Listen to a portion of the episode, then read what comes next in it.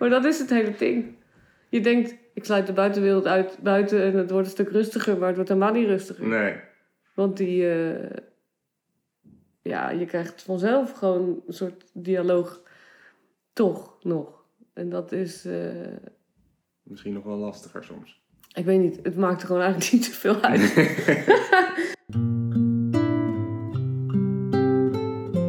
Eén keukentafel.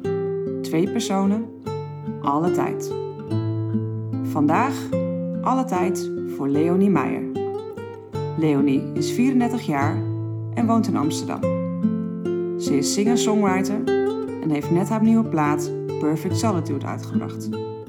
Aan de vooravond van haar theatertour praat ze over het schrijfproces, hoe ze dat dit keer alleen deed en wat dat heeft gebracht. En jij staat aan de, nou niet meer aan de vooravond. Je bent eh, begonnen met je nieuwe theatertour. Ja. Je nieuwe album, eh, of mini-album noem je het zelf, is net uit. Ja, het is eigenlijk eh, meer dan een EP en minder dan een album. Dus het zit er met zes liedjes een beetje tussenin. Ja, Hoe- met de EP vind ik vier of zo, vind ik gewoon, vond ik echt te weinig. Ik was lekker bezig. Maar het was, dus ja, een mini-album zou ik het willen noemen.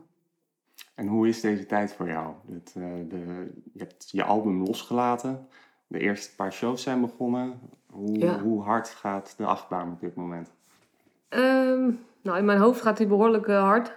Eh, maar dat komt eigenlijk omdat er voordat je zo'n eerste try-out van een theatershow hebt gedaan, daar gaat een week aan vooraf met de montagedagen en dat alles bij elkaar komt. En eigenlijk kwam in die week zo alles samen wat ik de afgelopen maanden, het afgelopen jaar allemaal eh, heb bedacht. En ehm, dat was even, ik werd toen ook ziek, maar dat is eigenlijk bijna altijd gaat het gepaard met een weerstand van, eh, Ja. van heb ik jou daar. En eh, dus ja, en toen monteren, twee dagen fulltime en toen... ehm, ja, er gaat gewoon heel veel voorbereiding aan vooraf. Dat is eigenlijk mijn punt. En dus ik was al dood voordat ik de eerste show moest doen. En die, eh natuurlijk doe je dat dan met alle, weet je wel, met alles wat je in je hebt. Ja, Ik was gewoon gesloopt. En toen, eh, en dan begint de promo, want eh, het album kwam een dag na de eerste try-out uit. Dus eh, toen was ik uitgenodigd bij Tros Muziekcafé en noem maar op. Dus dat ging allemaal, ja, dat is, eigenlijk vind ik het ook heerlijk hoor, want dat is uiteindelijk ook waar je het voor doet. Mhm. En dan ga je niet zeggen, nou, ik neem een dagje rust. Nee, dat, dat snap ik, dat je alles aan wil pakken. Maar Ja. het, het valt inderdaad samen met die...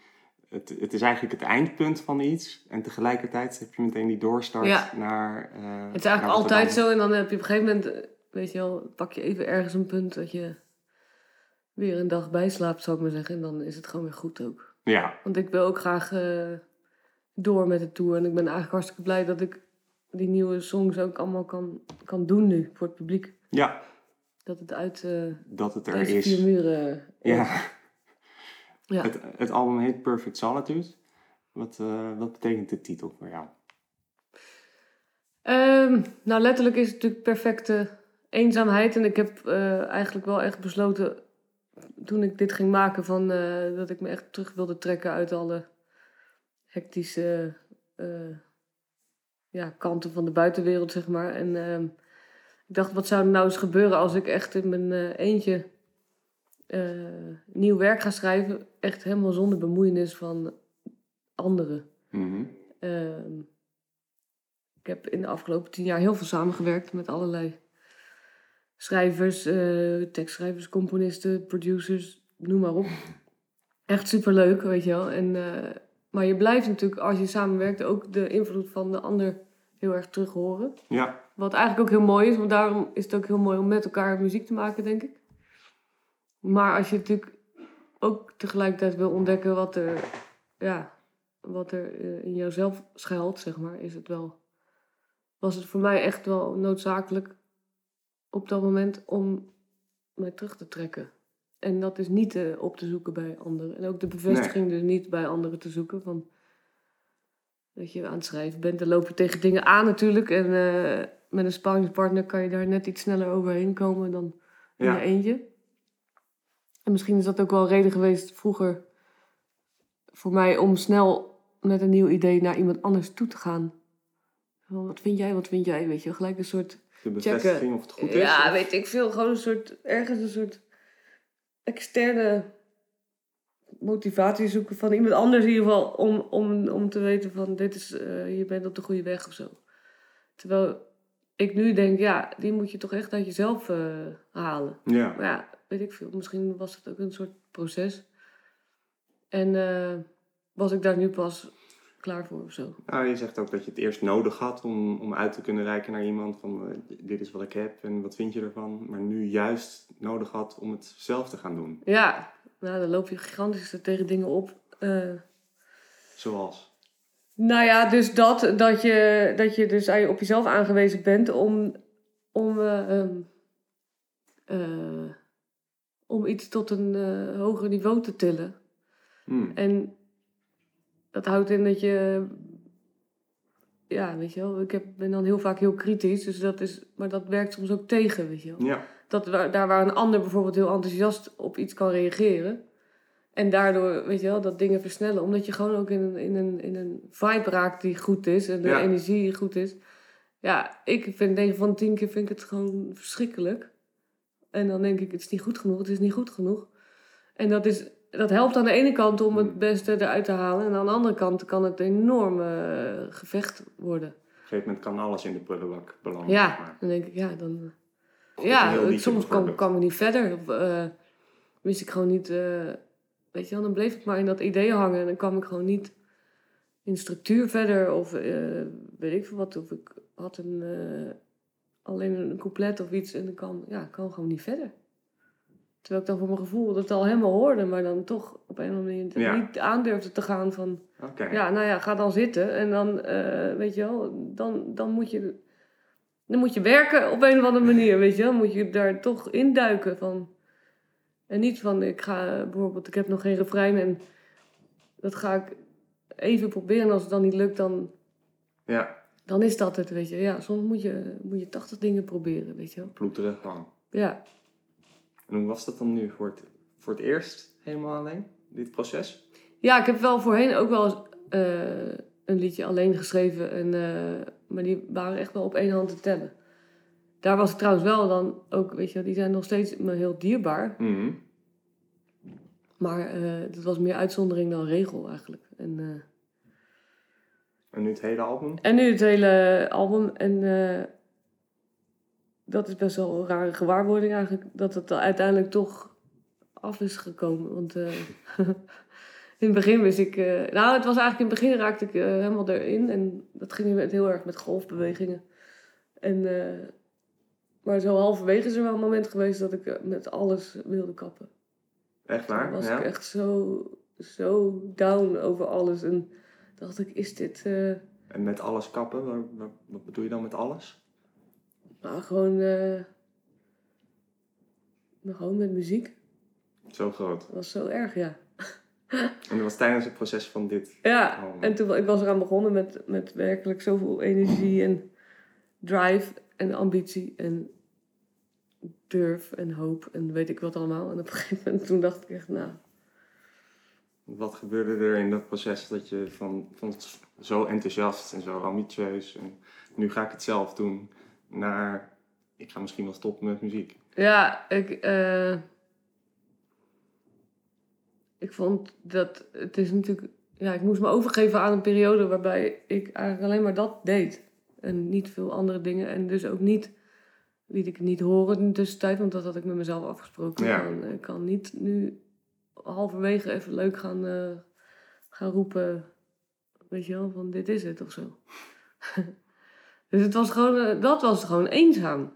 En dat is waar, waarom ik ook die titel uiteindelijk heb bedacht. Is omdat het, eh, dat is natuurlijk ook het schrikbeeld van eh, helemaal alleen en weet je wel, geen buitenwereld toelaten Mhm. dat dat eenzaam kan zijn. Maar het grappige is dat de momenten van die grootste frustratie vaak... Eigenlijk zijn alle liedjes die nu daarop zijn, op de plaats staan... zijn eh, het resultaat van momenten die na de grootste momenten van frustratie kwamen. Dus dat vond ik echt... Zorgt toch voor een doorbraak. Man, ja. Dus dat, eh, dat vond ik iets wonderbaarlijks. dat dat zo werkte, weet je wel. Dat ik echt... Nou, ik heb één keer gewoon uit woede gewoon... Ja, het klinkt echt alsof het helemaal vreselijk is geweest. Maar ik pak natuurlijk nu even die paar momenten eruit. Maar Straks de mooie momenten. Ja. Eh, maar het is één keer dat ik echt gewoon op mijn toetsenbord geslagen heb. Zo van, als een klein kind, weet je wel. Zo van... van eh, Hij ziet er nog intact ja, uit. hij dus ziet er dat- nog... Hij kan wel een stootje hebben, gelukkig. maar dat ik echt... Ik vond het zo erg, want dacht ik... Ik weet dat het idee goed is, weet Ja. je wel. En toch krijg ik het niet verder. En eh, We hebben het letterlijk over een overgang van een couplet naar een vrij Bijvoorbeeld, ja. bijvoorbeeld, dat soort dingen. Ja. Of, een stuk Of gewoon een zelfs- zin die net... compleet refrein hebben en dan toch niet Het is net niet de fonds hebben om het eh, tot, drie, weet je wel, tot, tot een compleet geheel te krijgen. Ja, En, eh, of bijvoorbeeld een melodie hebben, maar net niet, net niet die tekst erop krijgen die ik eigenlijk vol van ben, maar nog niet eruit krijg. Ja. Maar wat heb je dan gedaan in die momenten als je dacht van nu zit ik vast. En, maar ja, je bent behoorlijk streng voor jezelf geweest als ik het zo hoor. Je hebt besloten ik ga dit alleen doen, dus dan ga ik het ook alleen doen. ja. Maar hoe heb je dan toch voor die doorbraak gezorgd? Nou, door toch te blijven zitten. Hm. En het dan maar even, ja, dat te voelen van, ja, oké. Totale onmacht eigenlijk. En daarna gewoon toch niet die deur uitgaan. Want dat heb ik in het begin Oké. ook nog wel eens gedaan. Van, Ja. weet je wel, ik dacht, nou, ik krijg allemaal de pleuris. Ik ga eruit. Tuurlijk. Weet je wel. En eh, Ik, ga even iets anders doen. Er, er zat helemaal niemand, hè? nee, maar dat is, zeg je dan tegen jezelf. Maar dat is het hele ding. Je denkt, ik sluit de buitenwereld uit buiten en het wordt een stuk rustiger. Maar het wordt helemaal niet rustiger. Nee. Want die, eh, ja, je krijgt vanzelf gewoon een soort dialoog. Toch nog. En dat is, eh, Misschien nog wel lastiger soms. ik weet niet, het maakte gewoon eigenlijk niet zoveel uit. het maakte eigenlijk geen verschil. Dat ik dacht, jezus, je maakt het jezelf ook, weet je wel, je kan het jezelf ook behoorlijk eh, lastig maken. En, eh, maar tegelijkertijd moest ik daardoor wel, eh, ik moest mezelf ook te vriend houden. Ja, want het was de enige oplossing van, Ja. oké, ja, ik kan op dat toetsenbord gaan slaan. En dat is even een uiting van iets, weet je wel. Maar Ja. het lost toch maar geen bal op. Daarnaast gewoon- staat het liedje nog steeds op dezelfde plek. Ja, en daarnaast En jij- moet ik toch gewoon dan, ja, nou ja, ga dan maar toch weer wat proberen. Maar even eruit en het even laten en een nachtje weer over slapen en zo. Dat, dat Oh, dat heb ik zeker ook gedaan. Dat heb ik zeker ook gedaan, want dingen hebben gewoon tijd nodig. Mhm. En zeker, eh, er waren ook gewoon momenten dat ik dacht, nou, ik heb een hele dag gewerkt ehm, en nu laat ik het even. Ook al, maar dan was het niet gelijk een heel drama, weet je wel. Mhm. Maar die, ja, die paar momenten dat het wel zo was, heb ik toch me heel gedwongen om eh, toch te blijven zitten. En eh, niet meteen te denken, nou, morgen verder, weet je. Mhm. Maar gewoon, ja, wat gebeurt er nou eigenlijk, weet je wel. Waarom is het nou... Want als ik nu weer, weet je als je op zo'n moment weer wegloopt, dan heb je nog geen idee van waarom dat nou zo, zo gebeurt. Dus ja. En dan uit Kon je die... dat analyseren, wat, je dan, wat er dan gebeurde? Nou, ik vind dat best moeilijk uit te leggen, want... eh, maar ik denk wel... ehm, dat dan je wel heel dicht op je gevoel zit, want blijkbaar maakt het heel veel los. Mhm. En of het nou... Ja, wat is dat? Eh, oppervlakkig gezien lijkt het gewoon een soort frustratie of een soort onmacht of iets, weet je wel. Maar het is ook gewoon, iets zit erin en het, je krijgt het er niet uit, weet je. Terwijl ik, ik wist gewoon op sommige momenten, het zit er, maar ik kan er niet bij of zo. En toen, ja, als je dat, die, die gevoelens op een gegeven moment, weet je, als je zo open staat, ik ben toen gewoon ook gaan zingen. En toen kwamen er gewoon toch dingen Hm. vanzelf. Toen dacht ik, Jezus, ja. ja.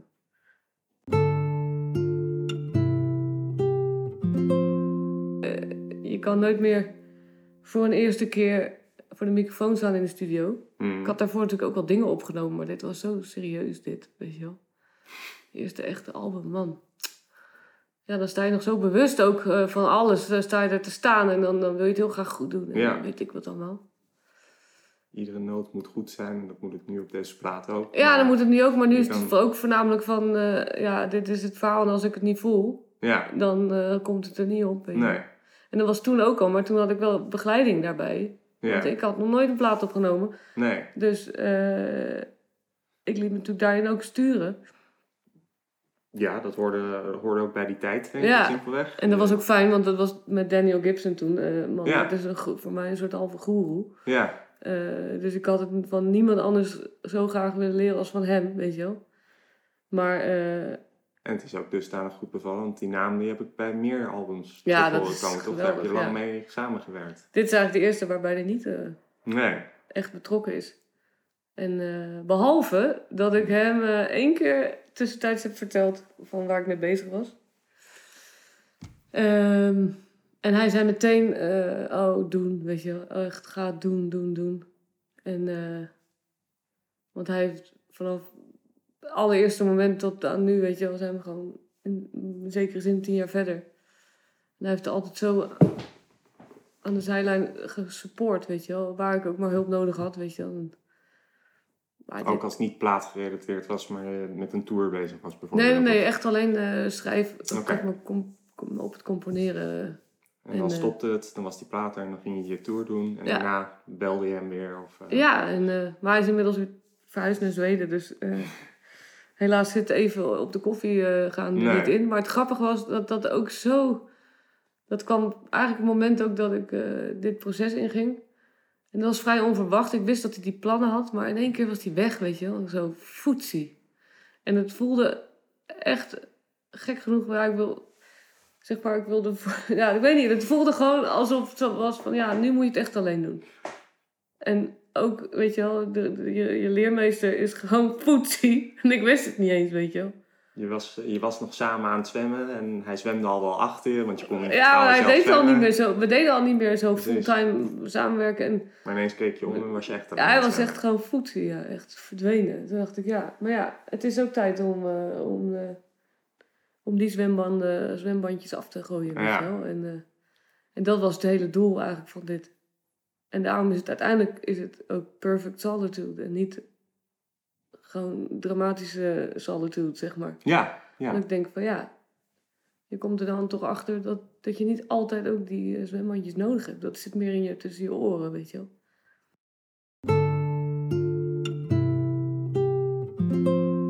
Dat is ook op social media. Het is, het is één grote... Kijk mij nou. Weet je wel, dat vind Ja, ik dat- bloody eh, ingewikkeld soms. Dan denk ik... Wat vind je daar zo ingewikkeld aan? Nou, omdat zeker op Twitter, want daar ben ik dan ook heel nieuwsgierig naar. Gewoon naar gedrag van, van mensen. Ik vind het mateloos eh, intrigerend, weet Mhm. je wel. Dus daar ga ik dan ook allemaal... Daar ga ik wel eens dan doorheen, door reacties en dingen. En dan denk ik... Weet je wel, we laten niemand meer gewoon een beetje zijn. Weet je wel? Dus als iemand wat vindt, dan komt er een andere. Ja, maar ik vind dit. En dan is het vaak zo zwart-wit, weet je wel. En dan is het, ja, maar dan wordt er op de reactie dan misschien wel commentaar gegeven, maar dan is het, het is een lul omdat hij er een spelfout in heeft staan. Of de manier waarop het gezegd wordt is niet goed. Of weet ik veel wat, weet je, zoals met zo'n Greta eh, Thunberg, of Mhm. hoe ik ze uit moet spreken. Misschien zeg ik het niet goed, maar denk ik, Jezus Christus. Het, 9 van de 10 keer gaat het om de manier waarop ze het zegt en niet precies wat ze zegt. Hoe ze eruit ziet. Of hoe ze eruit ziet. En dan is het allemaal... Het zijn allemaal volwassen mensen die helemaal haar, op haar inhakken, weet je wel. Ja. En eh het komt natuurlijk deels omdat ze met de vinger wijst, Mhm. weet je wel, naar vorige generaties en zo. Wat natuurlijk, ja, eh, een simpele reactie kan zijn van... Hé, hey, snotneus, waar heb je het over, weet je wel. En eh, Ja, maar ik herken de trend ook wel. Van, dit is niet alleen op haar gericht, een jong meisje dat een oudere generatie aanspreekt. Nee. Eh, de, de, de, de meningen vliegen je om de oren. Ja, maar het is gewoon, ja, weet je wel, eh, het is allemaal niet zo zwart-wit. En op social media is het heel vaak heel zwart-wit, weet Ja. je wel. En weinig ruimte op, nou ja, zeg maar, Twitter is sowieso natuurlijk een, een ja, dat is niet per se eh, representatief natuurlijk voor... Gelukkig niet. Nee. Maar het is er wel, weet je wel. En het wordt ook gewoon gebruikt in, eh, in het nieuws. En het wordt ook gewoon gebruikt overal toch als ergens een soort van graadmeter van iets. Ja, Weet je wel? Er zijn Ja. nieuwsberichten waarin alleen maar gaat hoe Twitter gereageerd heeft op het overlijden van die of die. ja. Of, eh, en dan is het geen RTL Nieuws, maar of NOS, weet ik veel wat, maar dan is het entertainment Hmm. nieuws.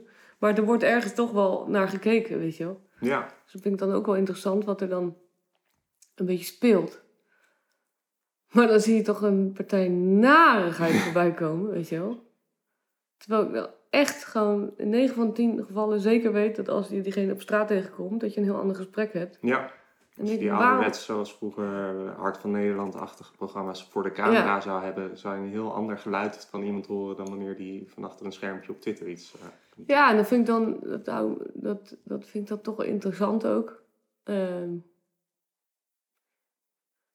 maar ja, ik geloof dat ik het gewoon relevanter vind van, hé, maar hoe ga je dan zelf met mensen om, weet je wel? En wat heeft het nou voor zin om op alles wat er gebeurt, de hele tijd, om daar een plasje overheen te doen, weet je wel? Dan denk ik, why, weet je wel? Ja, het stopt in ieder geval bij jou nu, zeg maar. Dat, eh, Nou, laat ik zeggen, dat, ik let wel heel erg ja. op van, eh, van ja, met oordelen überhaupt, weet je wel. Van, eh, ik blijf een mens, hè. Ik bedoel, dat, dat je die vormt in je hoofd, dat, dat, kan je niet per se uitschakelen, weet je wel.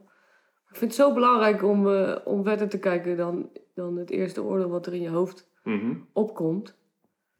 En dan denk ik, dan zitten we als mensheid, om het zo maar te zeggen, allemaal met z'n allen op een 16-jarige in te hakken. Elke dag, weet je wel. Kijk, zij, zij zegt ook dingen, weet je wel, dat weet Mhm. ik wel. En, eh, en ook al die veroordelingen van, dat zijn, het is de ouders schuld, het is de ouders schuld. Die ouders die zijn verschrikkelijk, die kunnen, geen- weet je die gebruiken hun kind, misbruiken hun kind.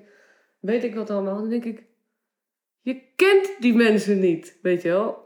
Vind ik het heel gezond dat een 16-jarige op deze manier, weet je wel, al gewoon helemaal geleefd wordt. Want volgens mij heeft hij een agenda waar je stijl van achterover Ja. slaat. Eh, nou, ik weet niet of dat eh, voor, voor een opgroeiend, weet je wel, kind, want ze is 16, dus dan ben je nog volop in de groei. Of dat heel gezond is, ja, dat weet ik niet. Maar ik kan het er ook niet vragen, weet je wel. Ik kan niet daar vragen van, nou, dat is eh, Twitter. Maar gaat het dat- nog goed met je? Nee, ik, ik helemaal met je eens. Ik vraag me ook een beetje af waar dit gaat stoppen voor haar, zeg maar. Eh ze had puur idealisme eh, gestart en ineens Ja. zit je in een wereld die, waar, waarbij Donald Trump een mening over jou heeft, Ja. om maar iets te noemen. En zelfs over je twittert. En ik zie gewoon dat ze hand in hand, weet je wel, of eh, tenminste de handen schudt met Obama en weet ik veel. Dan denk Ja. ik, ja, weet je wel, eh, sorry hoor, maar dat, eh, dat is bijna niet, dat, ik heb daar niet gestaan, weet je wel. in de Nee, zin maar goed, van, je nieuwe album is net uit. Je weet ja, je weet maar eh, nooit natuurlijk. Ja, kan ze morgen zo gebeld worden. Maar, eh, nee, maar ik bedoel, En zij is ook nog we weten 16. het niet. Ja, Ja. Dat is het enige waarvan ik denk, nou, ik weet toen eh, die rollercoaster op televisie, weet je wel, daar heb ik zelf in gezeten. eh, dat, weet je wel, het fucks you up ook wel op een bepaalde manier ja. op een goede manier en een slechte manier. Maar dan denk ik, wat zij meemaakt nu, weet je wel, gewoon wereldwijd. Ja. En dan dus, nou, dat vind ik, eh, ja, ik kan dan ook op Twitter gaan roepen van, eh, iedereen moet, eh, weet je wel, ik zou bijvoorbeeld kunnen zeggen van, eh, doe eens even normaal. Maar dan ga ik net dus op dezelfde manier, weet je. Ja. Dan denk ik, ja, eh, We mogen met z'n allen wel weer eens wat zachter doen. Is dat hetgene waar je om gaat? ik weet niet of het zachtheid is, het is gewoon, hou gewoon je bek een keer. Ja, weet je wel, van please God, je kent die mensen niet, je weet niet wat er speelt. Wat ik weet is, ik ben nu 34 en dat is eh, niet per se heel oud. Maar als ik dan al denk wat voor struggles je, waar je zelf mee te dealen hebt, weet je wel, Mhm. om ergens te, te komen, om ergens te zijn, weet je wel. En dan denk ik, iedereen heeft dat. En als je een beetje bewust bent daarvan zelf, Ja. dan weet je dat een ander dat ook heeft, weet je wel. En als iemand dan wat roept of eruit flapt en het is misschien niet per se helemaal in jouw straatje, ja, dan, eh, dan kan je natuurlijk meteen erop inhakken. Maar je kan ook denken, ja, jezus, iedereen flapt er ook wel eens wat uit, weet je wel. En eh, ja, dan is het misschien niet helemaal zoals jij wil. Nou, welkom in de wereld, weet je wel. Van, de dingen gaan niet altijd precies zoals je wilt. Nee. En eh, andere mensen hebben hun eigen eh, strijd, weet je wel. En je hebt Ja. geen idee hoe, hoe een ander mens van A naar B is gekomen.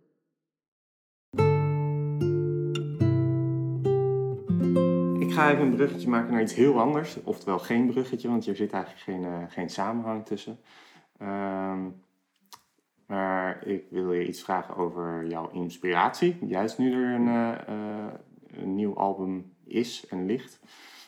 En voor dit tweede seizoen heb ik besloten dat ik niet alleen zelf degene wil zijn die de, de vragen stelt. Oké.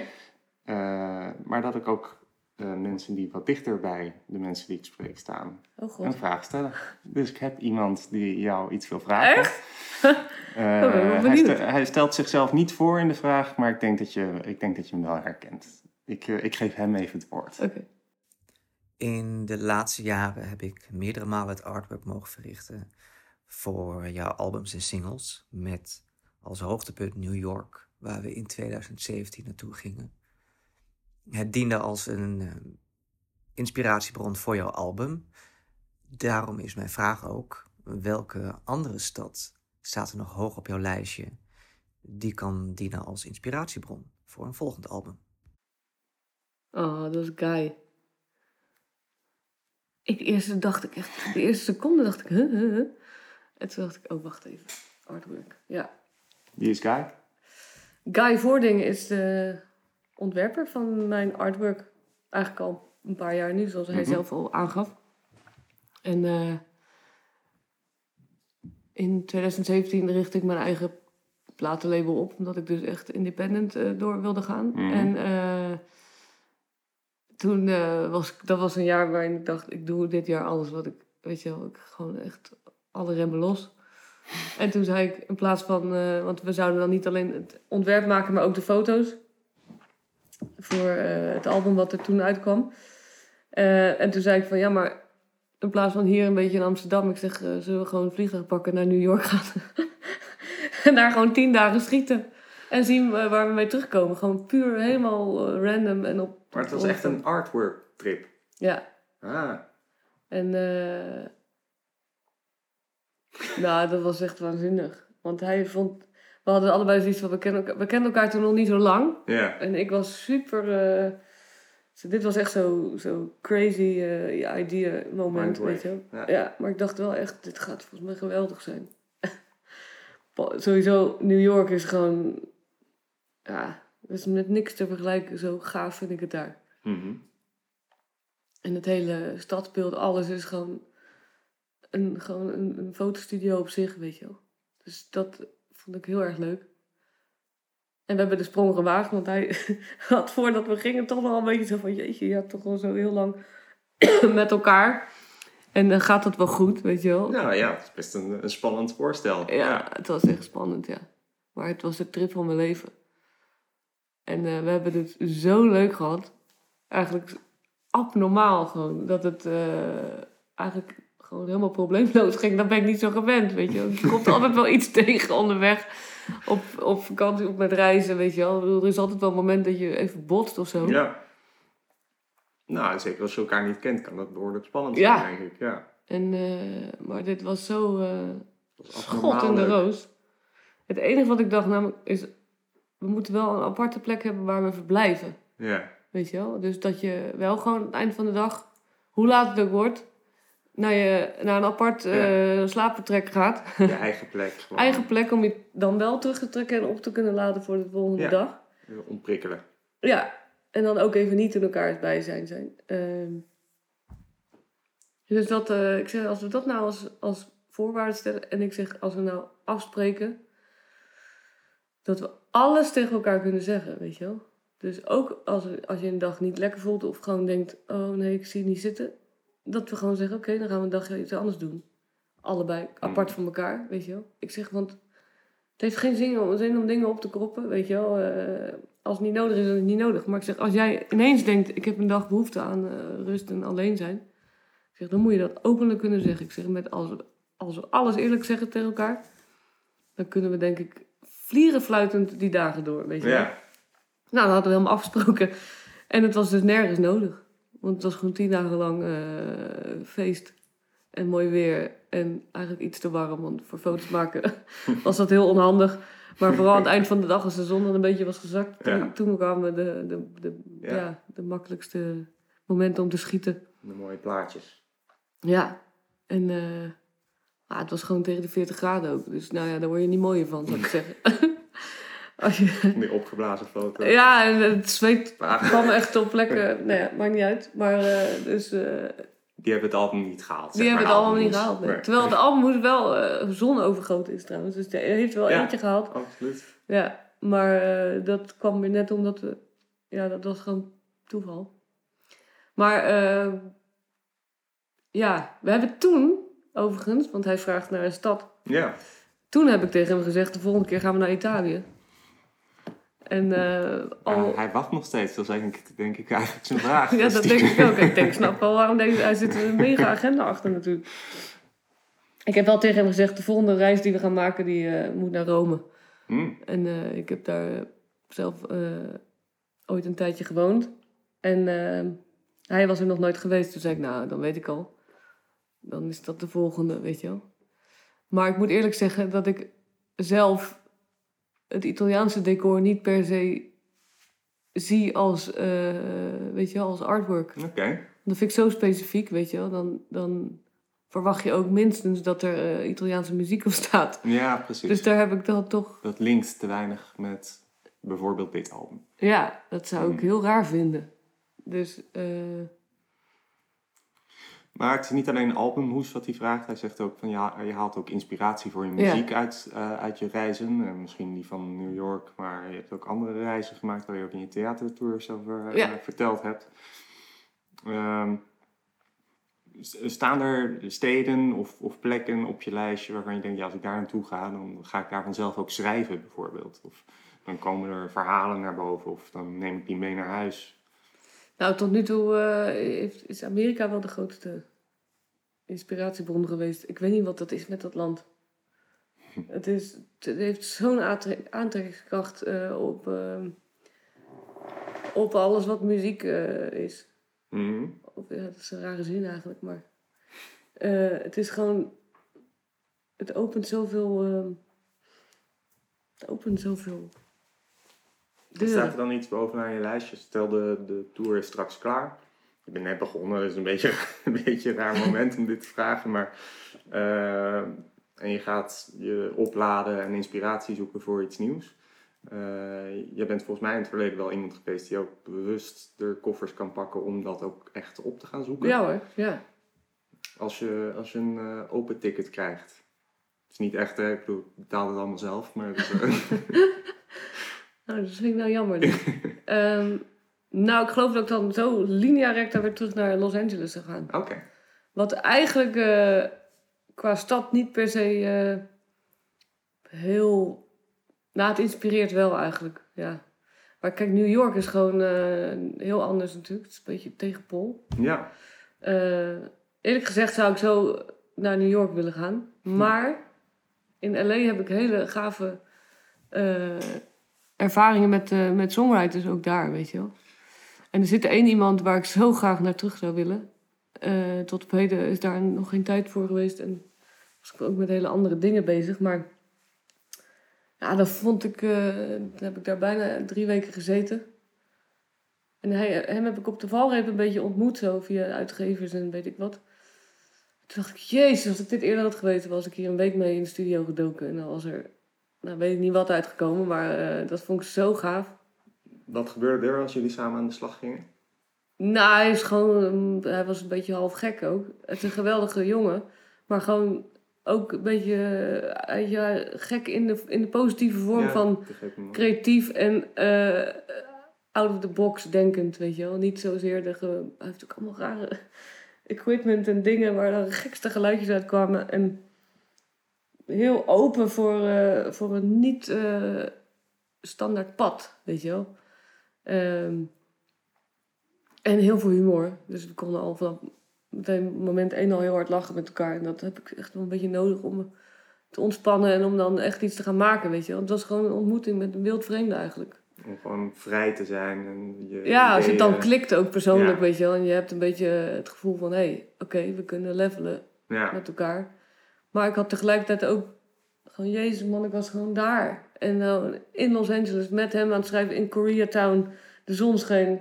En eh, ik dacht, jemig. Zit hier gewoon eh, in Amerika. Weet je, wat geeft zo'n zo'n filmgevoel. ja. Dat heeft Amerika natuurlijk sowieso. Het heeft zo'n invloed gehad op zoveel media, weet je, zoveel Ja. films en, en weet ik veel wat. En toen zat ik daar, toen vond ik het zo eh, surrealistisch bijna. Uiteindelijk vind ik het ook heel interessant om, eh, om in het maakproces, weet je, in, echt in de productie ook, daar ga ik echt ver in, weet je wel, van hoe, het, hoe ik het graag wil hebben klinken. Nu had ik Rijn Ouwehand, wat echt een fucking genius is en een soort kunstenaar met een talent waar ik gewoon, kan ik niet in een woord omschrijven, weet je wel. Dat vind ik, hij had al zo gauw, hij had mijn demo's gehoord en hij had meteen een beeld van hoe hij dat eh, dan wilde gaan produceren, wat hij daaraan toe wil- wilde voegen. Dat is best eh, eh, een soort van. Ik wil zeggen minimale input, maar dat klinkt te weinig, weet je wel. Maar een soort van. Hij heeft precies daar wat toegevoegd waar het echt nodig was en verder niks, weet je wel. Verder moest het gewoon vooral de mevrouw achter de piano, weet je, piano zang. Ja, Maar hij heeft toch dingen gedaan waardoor het zo, weet je wel, is zoals ik het had eh, voorgesteld. Terwijl in het begin moest ik dat overgeven. We hebben wel één plaat eerder gemaakt, dat is mijn kerstsingle van vorig jaar. Maar ja, om te zeggen van, eh, ja, hier zijn zes liedjes, eh, doei, weet je wel, zoek het maar uit. Vond ik best moeilijk, weet je wel. Ik had nooit Ja. eerder met hem echt een volledige plaat gemaakt, maar hij was er zo van over, hij was zo duidelijk in, zijn, in het beeld wat hij in zijn hoofd had. Maar ja, daar kan ik niet in kruipen, Nee. weet je wel. Dus ik moest ook moest echt afwachten. En de eerste keer dat ik een soort tussenproductie kreeg... Ja, ik, tranen sprongen echt in mijn ogen, weet je wel. Ik denk, jezus, wat mooi heb je dat gedaan. En eh, dat hij dat dan doet met een idee wat je stuurt, weet je. Of, een, Ja. of een, eigenlijk een lied wat je stuurt. Nou, toen dacht ik, mijn god, man. Ik, ja, ik vertrouw hem zo door en door. Daarin. Terwijl we hebben pas zeven nummers gemaakt samen. ja, precies het goede gedaan met je liedjes. Wat je, Ja, en eh, het was ook, het was ook een heel eigenwijs iemand. Vind ik ook leuk. Eh, hij Er is- hoort wel eens overlap in je verhalen. Dat er iemand eh, die op de goede manier een beetje gek was. En uh, eigenwijs. En eh, ja, het zijn die kunstenaars die... mensen met een eh, randje eraan. ja, die gewoon net even dat je denkt... Oh ja, die... eh, ja, Die prikkelen iets. ja, die prikkelen. Maar die, ja, ik vind hem... Ik heb het ook heel vaak tegen hem gezegd. Maar eh, van, eh, jemig man, dat is niet even, ik ga even een liedje produceren. Dat is gewoon, wat hij doet, vind ik ongelooflijk, weet je wel. Hoe hij mijn stem heeft laten, weet je wel. Want ik heb, hij heeft me aangespoord om alle vocalen zelf thuis op te nemen. Daar een paar meter achter jou, zeg maar. Gewoon achter de, de dinges. Ja. En zonder begeleiding en alles. Want ik heb mezelf ook een beetje gestort op, eh, op bepaalde technische kanten van het produceren, weet ik veel wat. Dus ik kon het allemaal thuis opnemen. Maar ik had gedacht, ja, uiteindelijk voor de echte opnames gaan we gewoon de studio in en gaan we het samen doen. Mhm. Maar no Niet. fucking way, gewoon. Hij zei, eh, ga het maar zelf doen. En ik eh, hoor het wel. Geweldig. Zo. En toen dacht ik echt, huh? Ga ik dat echt doen, weet je wel? En ik dacht, ga ik dat helemaal... Maar hoe moet dat dan? En toen dacht ik, ja, weet je, ik, kreeg alweer, ik zag alweer duizend beren op de weg, weet je wel. En hij had zoveel vertrouwen. Zo van, dat ga je gewoon alleen doen. En de, van, weet je wel, dan ga ik daar wat van maken. Ja. En ik weet nog dat ik in het begin daar een beetje onzeker over was. Omdat ik dacht, ja, maar heb ik het dan technisch allemaal wel op orde? En is het goed bestandsformaat? En is dit en dat? Of uh, matchen wel de sporen goed met elkaar, weet je wel? Of is het... ja, en hij had echt zoiets van, zit je nou... Doe nou het gaat nou gewoon doen. Dat vond ik uh, ongelooflijk. Sterker nog, de momenten dat ik iets van onzekerheid uitte... merkte ik gewoon dat ik tegen de muur opliep. Ja. Hij dacht gewoon, doe nou maar gewoon, weet je wel? Zeur niet. ja. Precies op het moment dat het nodig was, de liedjes waren al af.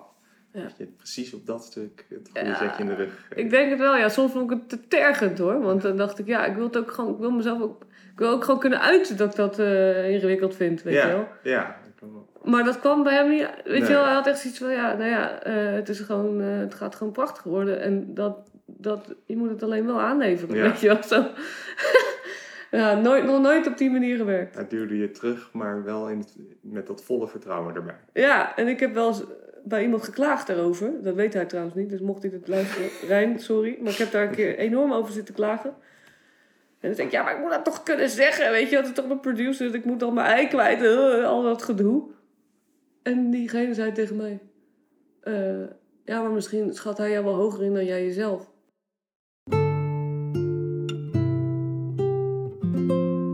Als je dit eh, over vijf jaar terugluistert en je hebt dan die vijf jaar doorlopen, geen idee wat de toekomst gaat brengen, maar vast nieuwe albums, nieuwe tournees, eh, nieuwe mensen, een Mm. randje. Ehm, wat zou je tegen jezelf over vijf jaar willen zeggen? God, en dan ga je me over vijf jaar ga je dat. Ga je, Oké, ik voel al aankomen. Eh, nee. Eh, waarom zeg ik nee? Ik weet het niet. Ehm moet er even over nadenken. Ik heb alle tijd. Wat moet ik zit zeggen te tegen wie? Ik zit te wachten op het moment dat ik een flauw grapje over alle tijd kan maken. Oh ja? Eh, als jij zelf dit over vijf jaar terug... Je zei in het begin ook van ik luister nu mijn eerste plaat terug. En dan denk ik, ja, dit, dat, dat kan ik niet eens meer zo zingen. En je hoort gewoon een tijdmachine feitelijk. Ja. En je, zou dit over vijf jaar... Dit komt op Spotify te staan en andere, Oh God. allerlei andere plekken. Je kan over vijf jaar zeggen van... Oh ja, dat heb ik toen gedaan. Ik zet het weer eens aan. En er zat zo'n vraag aan het einde. Ja. Nou, je luistert dat terug en je luistert naar jezelf van vijf jaar jonger op dat moment. Wat heb je te zeggen aan jezelf?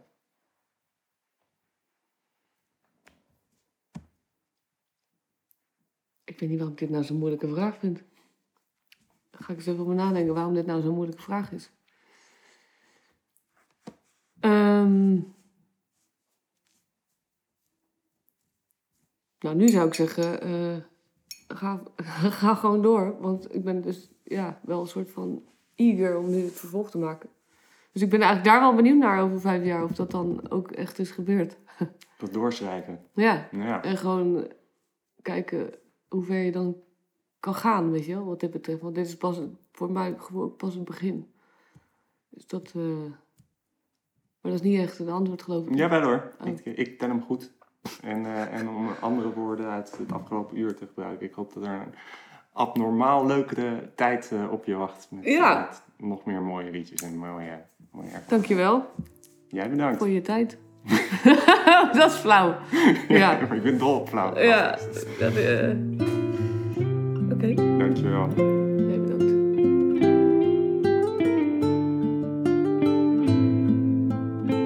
Dit was de Alletijd podcast van deze week. Vond je het leuk? Je kan je abonneren via Spotify, iTunes of je favoriete podcast app. Wil je meer Alletijd? Volg ons dan op Twitter en Instagram of mail naar alletijdpodcast.outlook.com.